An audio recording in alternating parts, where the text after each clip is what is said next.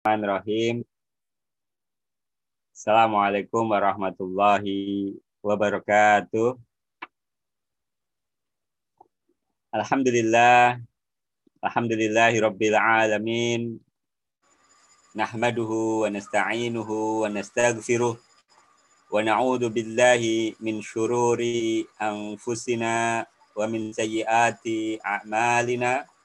Man yahdihillahu fala mudilla wa man yudlil fala hadiyalah.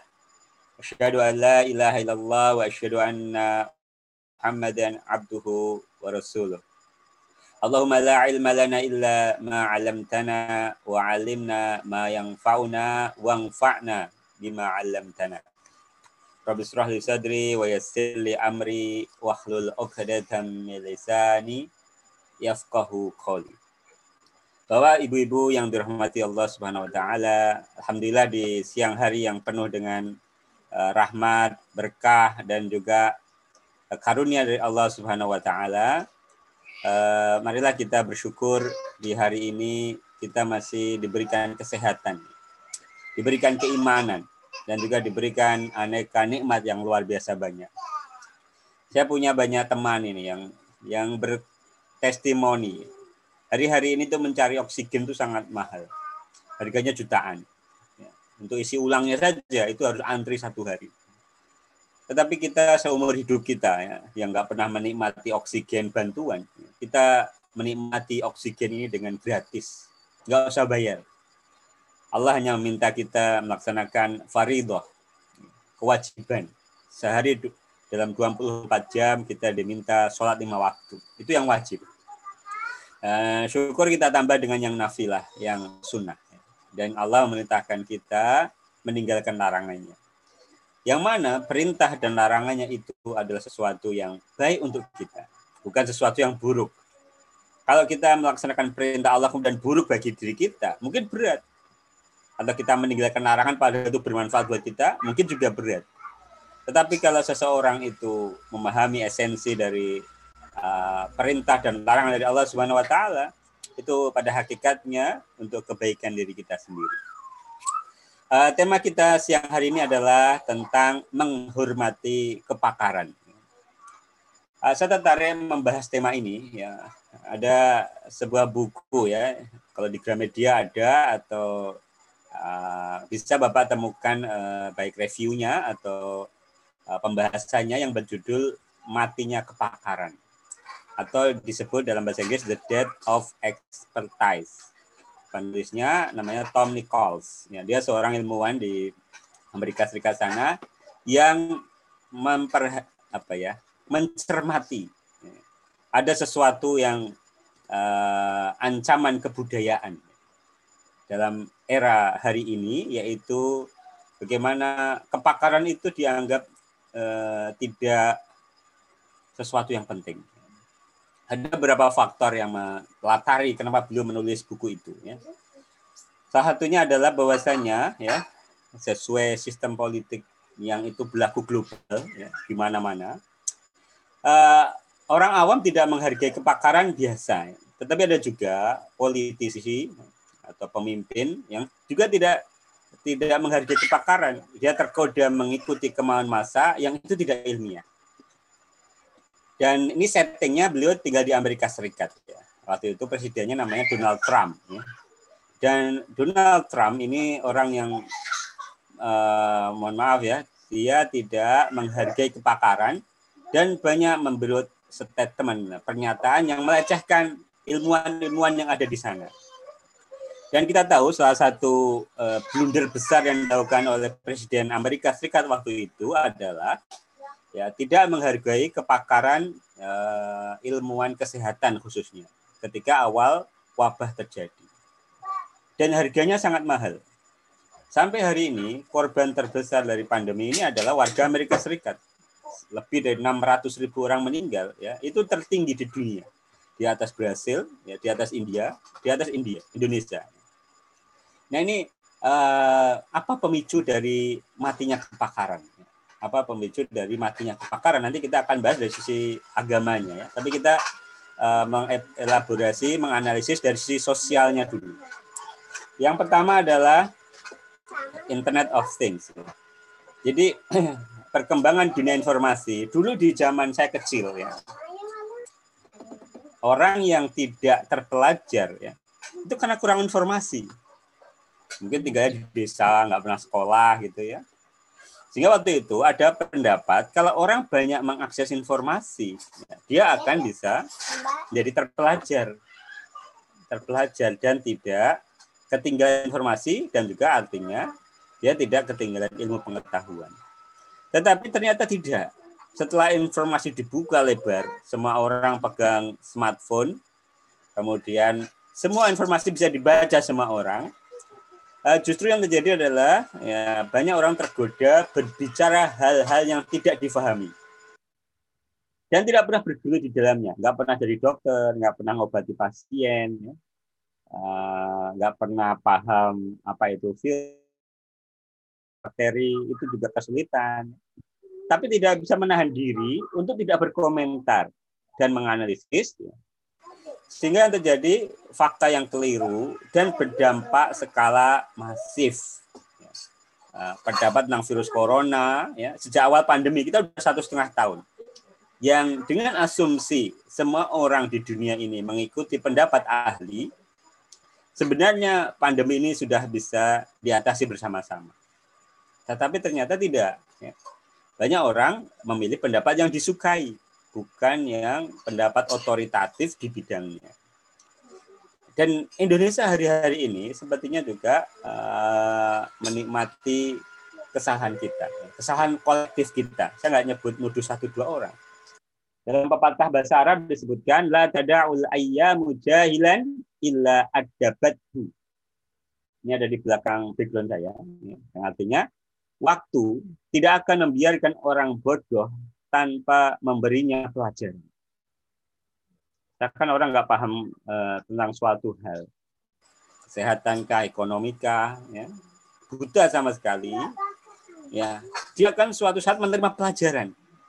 Dan pelajaran yang mahal itu pengalaman diri sendiri. Entah itu kehilangan, sakit, atau atau banyak ya, tidak selalu uh, berdampak langsung ke dirinya, bisa saja orang-orang sekitarnya. Karena apa? Tidak mau mendengar apa kata para ahli. Dan di antara penyesalan terbesar adalah tidak mau mendengar dan tidak mau berpikir. Dan itu berasal dari tidak menghargai kepakaran. Kemudian yang kedua, yang kedua adalah faktor media. Media masa kita ya dulu hanya mengundang orang-orang ahli di bidangnya. Saya ingat dulu TVRI ada kajian hadis yang diundang ya Eh, Ustaz Lutfi Fatwa. Ustaz Lutfi ini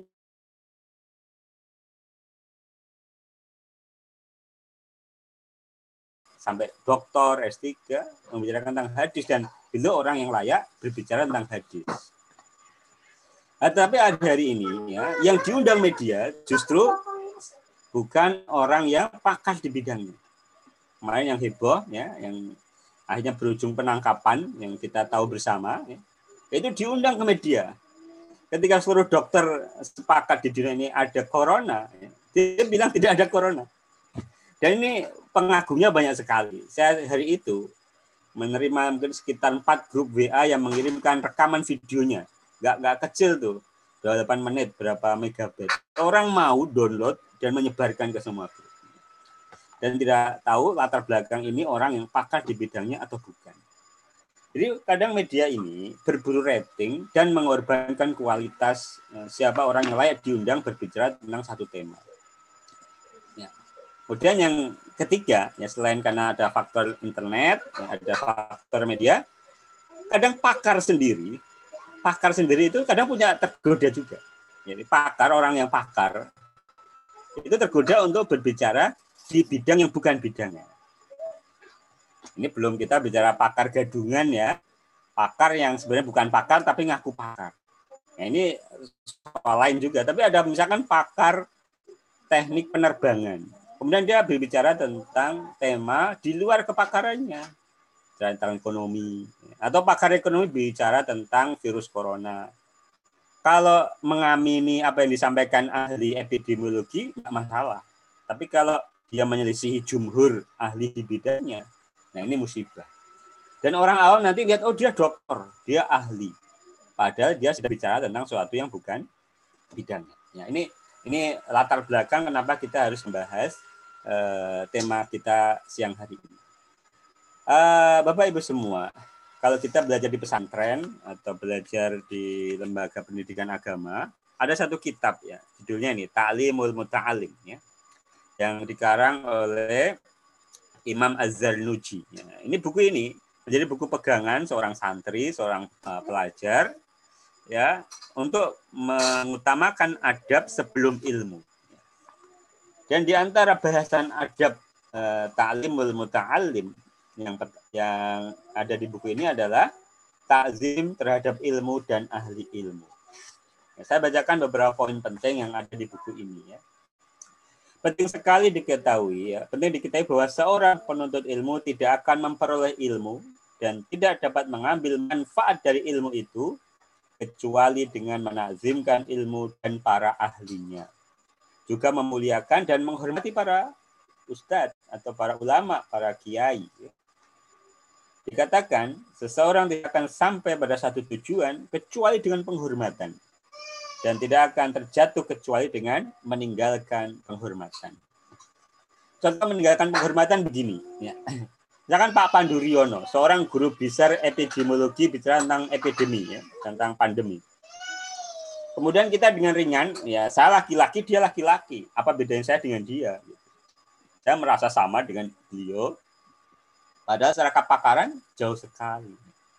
Halagamru'un man lam ya'rif qadrahu. Celakalah seseorang yang tidak tahu kadar dirinya. Kapasitasnya jauh mana. Nggak tahu diri. Nah, ini uh, pintu uh, celaka seseorang.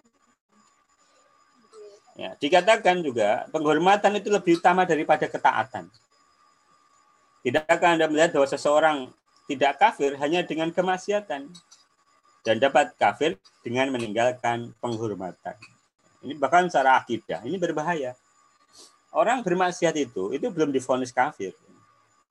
Tetapi kalau dia tidak menghormati Allah, tidak menghormati Rasulullah, tidak menghormati apa-apa yang dimuliakan dalam agama ini, maka dia terjatuh pada kekafiran. Maka dalam fikih itu dibedakan antara hukum orang meninggalkan sholat karena malas dengan meninggalkan sholat karena sudah tidak menganggap suatu wajib.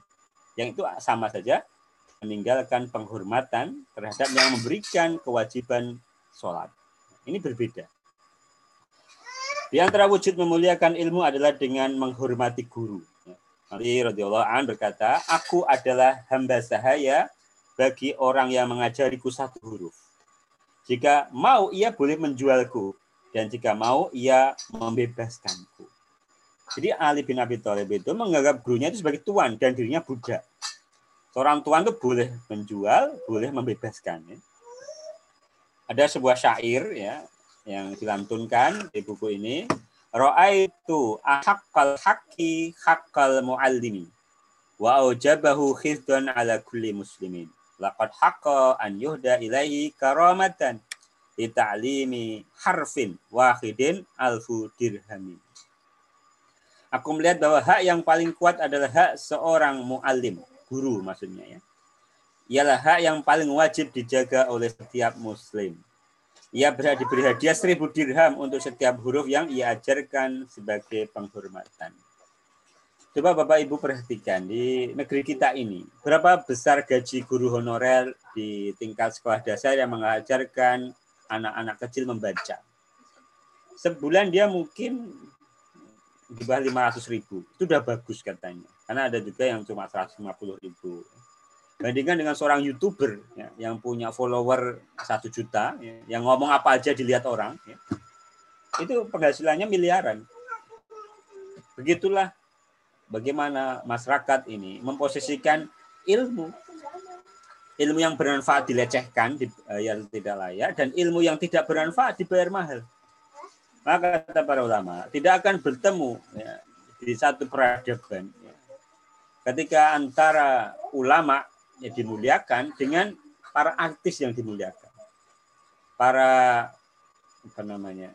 Ya, orang-orang dilulukan bukan karena ilmunya. Sedangkan yang karena ilmunya ini eh, tidak dihargai. dan hari-hari ini saya banyak membaca data yang prihatin sekali ya. Ratusan ulama, ya, ratusan ulama meninggal dunia. Tidak hanya dari NU, dari Muhammadiyah, Salafi, ya, PKS, ya, Tablik, ya, hampir semua kelompok umat Islam, Persis, ya, Dewan Dakwah Islamiyah, ya hampir semua. Uh, kita kehilangan. Kita baru saja kehilangan uh, Kiai tadi ya Lutfi Fatullah, kemudian Kiai siapa putranya Abdullah Rashid Syafi'i ya. Nah, ini ini bukan sesuatu yang ringan.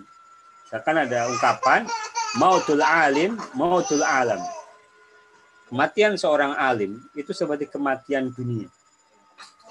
Karena dunia ini bisa terang dengan satu cahaya karena adanya para ulama yang membimbing kita al ulama'u warasatul anbiya. Dan ini tidak terbatas pada ulama agama. Nah, ilmuwan di bidang umum juga dihormati. Saya akan berikan contoh kasus bagaimana dulu Rasulullah menghormati para ahli di bidangnya. Yang sering saya ceritakan adalah ketika Rasulullah melewati sebuah kebun kurma. Ya. Kemudian karena Nabi ini latar belakangnya pedagang, bukan petani. Beliau heran, kenapa orang harus menyebutkan pohon kurma. Kata beliau, tinggalkan saja. Nggak usah dikawinkan kurma jantan, kurma betina. Maka yang terjadi, orang-orang melakukan itu. Ketika masa panen datang, hasil panennya sedikit, nggak seperti biasanya. Kemudian Rasulullah lewat lagi, kemudian beliau menyatakan sebuah hadis, antum a'lamu bi amri dunyakum. Kalian lebih tahu tentang urusan dunia kalian. Karena kalian petani, nah, Nabi ini bukan butuh sebagai insinyur pertanian, ya. Beliau lebih besar daripada itu. Jadi uh, terkadang satu peristiwa itu di satu sisi ini kok bisa Nabi salah memberikan nasihat bukan tapi ada hikmah besarnya bahwa itu adalah pengakuan keahlian seseorang di bidangnya saya kasih contoh yang kedua ketika Salman Al Farisi ya, masuk Islam. Salman ini kalah senior dengan sahabat muhajirin sahabat ansor. Dia ini orang Persia. Al Farisi itu orang Persia. Masuk Islamnya belakangan. Itu pun harus dibeli karena dia seorang budak. Tapi ketika terjadi perang Khandaq, ya, dia punya pengetahuan. Dia orang baru masuk Islam, tapi punya pengetahuan tentang apa? Tentang perang, perangnya orang Persia. Jadi kalau berperang itu, kalau diserbu dari segala penjuru, buat parit. Nah, maka nasihat Salman Al Farisi ini diterapkan. Eh, Abu Bakar patuh, Umar patuh, ya. semua sahabat senior, bahkan Rasulullah sendiri mengikuti saran dari Salman Al Farisi. Karena idenya itu masuk akal. Dan idenya itu berbasiskan uh, sains pengetahuan. Jadi jangan dikotomikan ya ketika terjadi suatu masalah. Ini cara agama apa cara mohon maaf ya sering ada ungkapan beragama alamat WHO. Nah, ini ungkapan-ungkapan yang cenderung anti sains ya karena WHO sendiri adalah organisasi Eh, kesehatan dunia yang di situ bernaung organisasi kedokter kalau di Indonesia ya ID begitu ya. Ketika pendapatnya tidak melisi agama dan itu memang basisnya sains, maka tidak perlu kita menganggap wah ini enggak sesuai agama. Karena dulu ya saya punya buku judulnya Wabah dan Taun. Saya juga kaget ya. Eh, penulis tafsir Jalalain ya, yaitu uh, Jalaluddin Suyuti yang beliau menulis dengan gurunya Jalaluddin Mahali. Beliau juga menulis tentang wabah dan taun. Yang mana beliau membuat syarah penjelasan dari kitab seabad sebelumnya yang ditulis oleh seorang ahli ulama Ibnu Hajar al Asqalani. Jadi uh, Badul Maun fi Taun, ya. kemudian disyarah lagi Marwah al Waun. Ya. Nah, jadi kitab itu zaman dulu, jadi sejak abad 3 Hijriah kalau satu hijrah itu sekitar 700 masehi gitu ya. Jadi kalau tiga hijrah ya sekitar 7 tambah 3, 900 masehi. 3, 4, 5. Sampai sekarang abad 15 hijriah, puluhan karya ulama membahas tentang wabah dan ta'un. Paling yang kita tahu judulnya cuma satu atau dua. Itu menggambarkan eh, para ulama itu juga peduli dengan isu-isu tentang kemanusiaan, tentang wabah dan ta'un. Dan itu juga update ya dengan perkembangan nama penyakitnya dengan dengan apa namanya tantangan yang ada di masanya. Nggak bisa kita misalkan masalahnya baru kemudian kita kaku dengan apa yang terjadi di masa lalu. Maka itulah ruang istihad yang dilakukan oleh para ulama hari ini. Maka jangan terpesona dengan ungkapan-ungkapan yang apa ya, yang jauh dari kepakaran anti sains, karena korbannya adalah ulama-ulama kita. Sudah sangat banyak ulama yang kena positif dan akhirnya meninggal dunia. Siapa nanti yang akan memimpin pesantren? Siapa nanti yang akan mengajarkan agama? Tadhabun. Kita mau bertanya sama siapa? Kalau ulama-ulama kita ya menjadi korban dari wabah ini. Maka salah satu di antara eh, satu M ini ada pertanyaan menarik ya yang yang ditanyakan seorang jamaah kepada Ustadz saya dapat memenya Ustadz biar kita terhindar dari virus COVID baca surat apa Jawaban ustaznya sederhana. Bacalah surat edaran dari bupati atau kepala daerah setempat. Karena itu uh, berbasiskan dengan uh, pengetahuan, ya. tidak tidak asal-asalan. Nah, jadi ketaatan itu bisa lahir dari penghormatan dan pembangkangan itu bisa lahir dari ketidakhormatan kita kepada ulama dan ilmuwan. Aku astaghfirullahi wa lakum. Wassalamualaikum warahmatullahi wabarakatuh.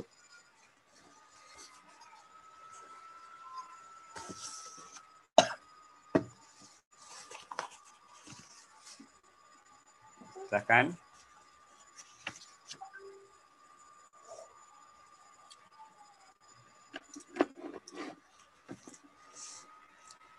Ada yang mau disampaikan? Ya.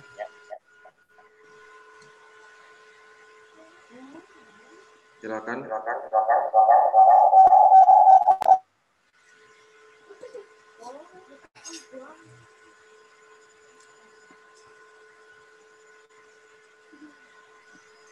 Silakan yang mau bertanya.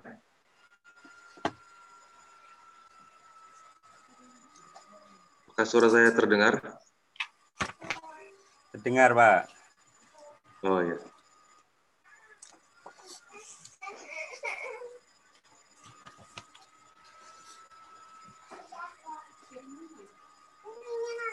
Pak Irza mungkin ada pertanyaan.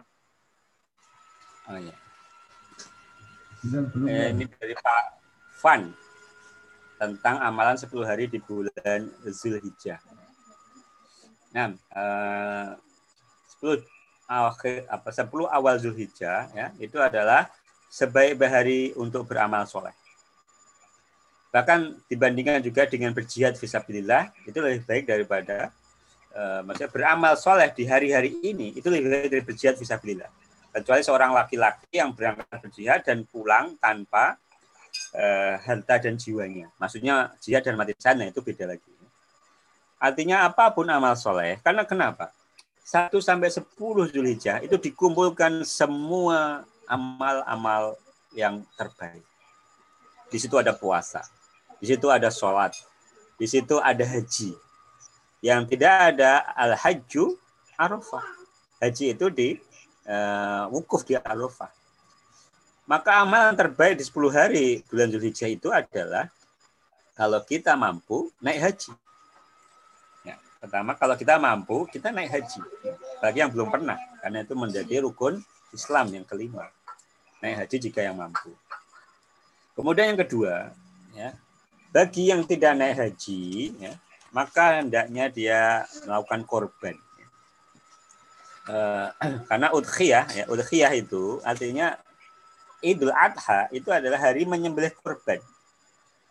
Seperti kisahnya Nabi Ibrahim alaihissalam ya, dengan putranya yang kemudian akhirnya diganti bidib khin adim ya, dengan domba yang besar ya, itu menjadi korban dulu. Dan itu tradisi umat Eh, Islam sejak Nabi Ibrahim sampai hari ini. Kita terus menjaga tradisi itu. Uh, bagaimana kalau di hari-hari seperti saat ini? Ya, memang ada beberapa istihad bisa dialihkan dana korban untuk uh, mengatasi pandemi ini. Bisa. Atau bisa dua-duanya. Korban, kemudian ada lembaga uh, amal zakat itu yang kreatif. Jadi korbannya itu dibuat kornet. Nanti dibagikan Saya pernah baca iklannya itu Lazismu Cilacap mengadakan seperti itu. Jadi masyarakat kita ini kan butuh makan, butuh butuh apa namanya lauk yang ready. Ya. Nah salah satunya adalah kalau kita berkorban kemudian dikemas menjadi uh, kemasan berkaleng yang bisa disimpan dalam waktu lama. Nah, ini juga bisa. Atau cara biasa korban seperti biasa juga bisa. Ini Pak Ustadz. Ya. Ini. Gimana? Oh ya, itu contohnya. Itu contoh dari uh, kornet yang dari korban. Ya sebenarnya sama aja, bedanya itu lebih awet dan bisa dikirimkan ke tempat bencana, ke keluarga yang lagi isolasi mandiri ya. Nah, di antara juga amal soleh yang bisa dilakukan ini kita banyak sodakoh, Pak. Ya, itu yang dibawa Pak Samsul itu contohnya ya. Jadi eh, beramal itu juga lihat timing dan juga lihat prioritas. Contoh begini, lebih baik mana bantu tetangga kelaparan atau orang jauh yang kelaparan? Tentu tetangga lebih punya hak dibanding kita. Lebih punya hak daripada, daripada orang yang jauh. Apalagi tetangga itu masih saudara. Apalagi tetangga itu muslim. Maka bertemu tiga hak. Hak seorang muslim, hak seorang tetangga, dan hak apa namanya orang yang membutuhkan. Ya. Jadi timingnya juga sekarang gitu ya. 10 eh, dari 1 sampai 10 Zulhijjah, ya ibaratnya orang ngejar poin itu ya. Bapak kalau main game itu kan ada sama-sama pukulan, nanti poinnya beda, nggak seribu tapi lima ribu misalkan itu. Kalau ini ilustrasi saja. Jadi beramal soleh itu di waktu yang utama, di tempat yang utama, itu lebih baik dibandingkan yang di tempat yang biasa. Contoh, sholat berjamaah di Masjid Nabawi itu lebih utama di masjid kita. Tapi jauh lebih utama di Masjidil Haram, gitu ya. Apalagi di 10 awal Zulhijjah. Ya. Jadi sodako. Sodako itu mutlak, maksudnya uh, bebas caranya ya. Sesuai yang pengetahuan kita mana yang lebih prioritas, maka berikan kepada mereka. Hari-hari ini memberi makan orang itu prioritas. Ya. Baik bapak-bapak mungkin yang punya fixed income, ya, uh, silakan berbagi pada mereka yang pekerja harian, yang harus isoman, nggak bisa kerja. Kalau nggak dikasih makan, ya bisa bahaya ini secara sosial ya. Itu juga diprioritaskan. Kemudian sholat, baca Quran, ya, berdoa ya.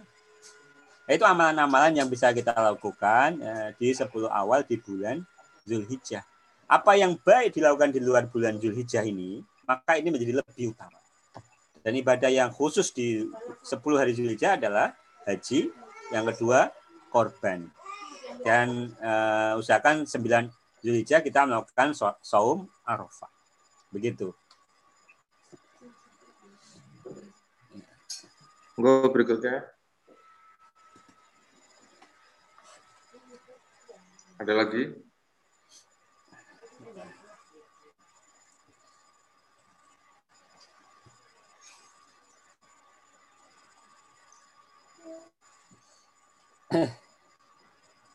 Gak ada? Ya, monggo. Yang mau bertanya, silakan. Uh, izin Pak Ustadz bertanya. Ya, silakan. Uh, di luar tema terkait dengan kurban ya, karena kan minggu depan insya Allah kita sudah melaksanakan kurban.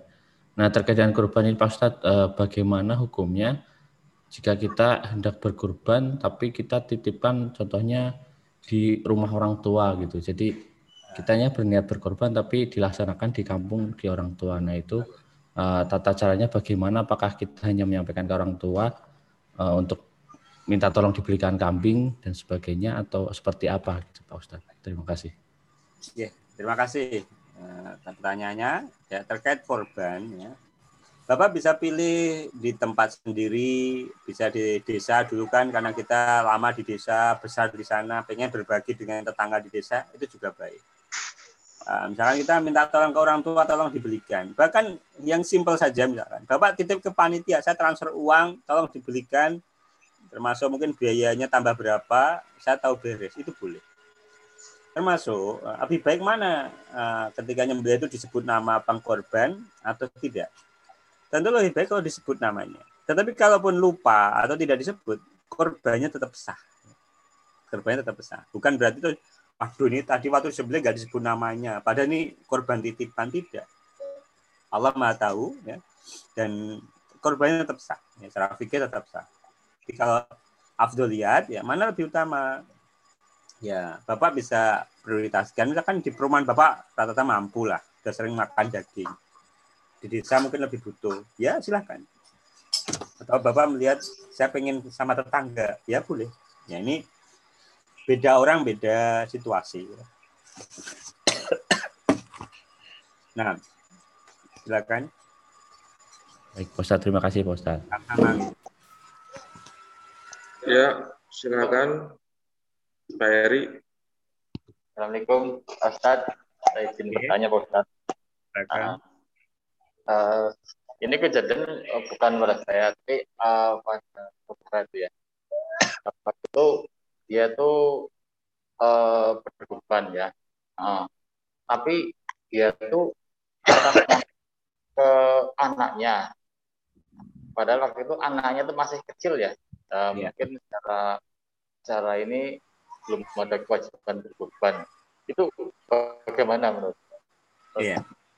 Uh, agama. Nah, terima kasih. Iya, terima kasih. Jadi korban itu sebenarnya cukup satu orang itu untuk satu keluarga, boleh. Tapi ada yang pengen lebih mantap. Ya. Beli satu keluarga, satu sapi. Boleh atau tidak? Ya boleh saja. Anggota keluarganya tujuh, dia beli sapi. Boleh. Jadi, eh, apakah boleh atas nama anak? Boleh saja. Meskipun kalau abdulnya, kepala keluarga lebih abdul. Tapi ada di tradisi masyarakat kita itu setiap tahun diganti ini tahun ini buat anak nomor satu anak nomor dua uh, kalau memilih Afdol sebenarnya atas nama ayahnya saja sudah cukup. Karena korban kepala keluarga itu sudah untuk satu keluarga. Tapi ada di perumahan saya itu dia korban untuk dirinya anaknya. Hanya kalau kambingnya senilai tujuh kalau sapi satu. Lebih baik mana? Ya tentu saja korban satu dengan korban itu lebih baik yang tujuh. Dari sisi material lebih banyak, ya dari sisi pahala yang insya Allah lebih lebih baik. Karena dia memberikan yang terbaik, ya itu. Jadi kita tidak wah ini anak kecil nggak sah gitu ya. Sebenarnya juga ya, kalau prioritas memang yang korban adalah orang dewasa. Tapi di keluarga itu pengen seperti itu artinya gini ya kalau kita bilang nggak sah itu, itu seolah kan menafikan niat baik, kemudian apa ya, seolah tidak ada nilainya. Tetapi kalau kita mau bilang prioritas, ya sebenarnya prioritas adalah kepala keluarga. Itu sebenarnya sudah sudah cukup mewakili, begitu. Oh alam bisawab. Ustaz. Ustaz.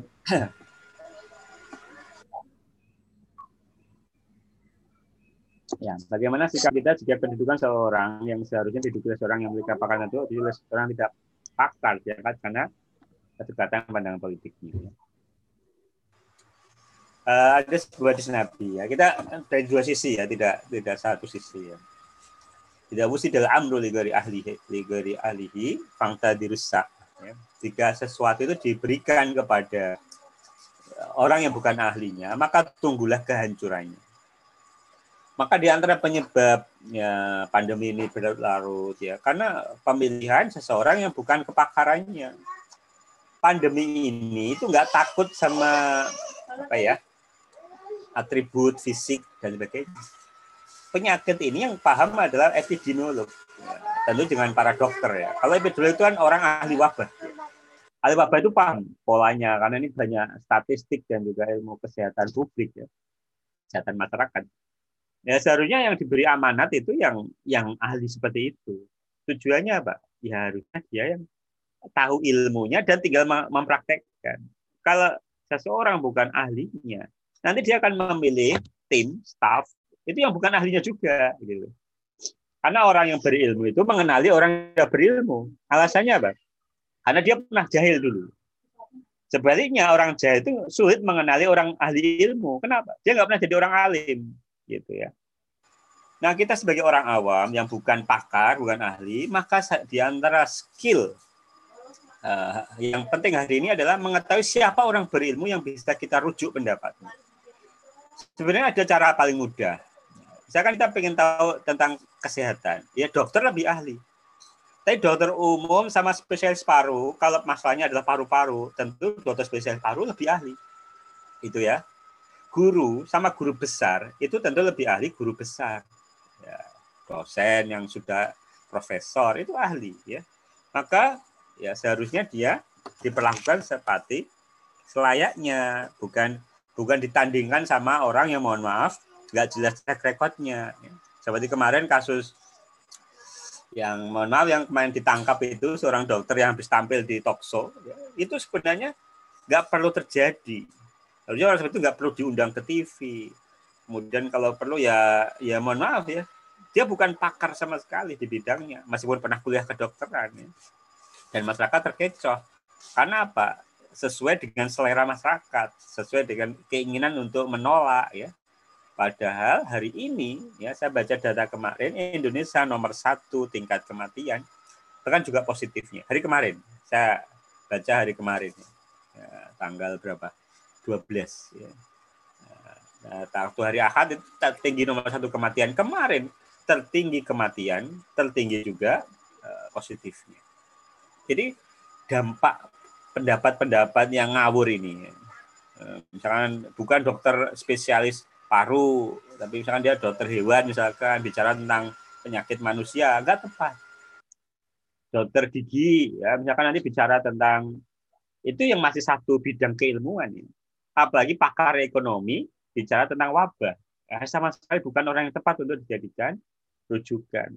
Banyak orang orasinya bagus, tulisannya bagus, membuat orang tertarik dan terpengaruh, tetapi sebenarnya dia tidak pakar di bidangnya. Mungkin dia pakar di bidang tertentu, tapi bukan semua bidangnya. Dan itu juga godaan para pakar juga merasa dia ahli tertentu, merasa juga ahli di bidangnya. Oh ya, ini ada pertanyaan ya. Bagaimana hukumnya bila sudah berniat untuk berkorban dan sudah daftar, sudah daftar sudah bayar ya. Namun setelah itu meninggal dunia, apakah sah hukumnya bila korban atas nama orang yang sudah meninggal? Insya Allah sah ya, insya Allah sah apalagi dia sudah membayarnya karena dia ada uzur kematian kan banyak juga di masyarakat ini ini korban untuk orang tua saya ada juga ya. nah, ini ini hilaf ya. soal seperti ini itu hilaf ya tetapi al ada pendapat yang bahwa amal soleh itu bisa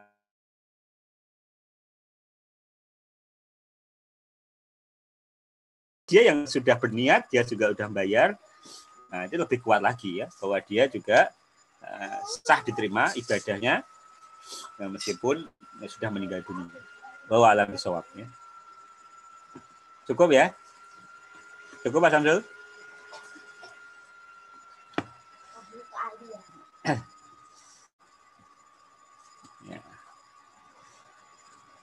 Kalau tidak ada, kita akhiri ya. Kita baca doa, kita doakan Eh, semoga Allah menjaga pemimpin-pemimpin kita, para ulama kita, ya, dan kaum muslimin serta rakyat Indonesia dan seluruh manusia di muka bumi ini dari ancaman wabah yang yang hari ini mungkin korbannya sudah jutaan orang. Allahumma gfir lil muslimina wal muslimat wal mu'minina wal mu'minat al ahya'i minhum wal amwat innaka sami'un qaribun mujibud da'wat. Rabbana atina min ladunka rahmah wa haji lana min amrina rasyada. Allahumma inna na'udzu bika minal barasi wal judami wal jununi wa sayyi'il asqam. Bismillahirrahmanirrahim. la yadurru ma'asmi syai'un fil ardi wala fis sama'i wa huwas samii'ul alim. Rabbana atina fid dunya hasanah wa fil akhirati hasanah wa qina adzabannar. Subhana rabbika rabbil izzati amma yasifun Wassalamu alal mursalin. Walhamdulillahi rabbil alamin. Assalamualaikum warahmatullahi wabarakatuh. Waalaikumsalam warahmatullahi wabarakatuh.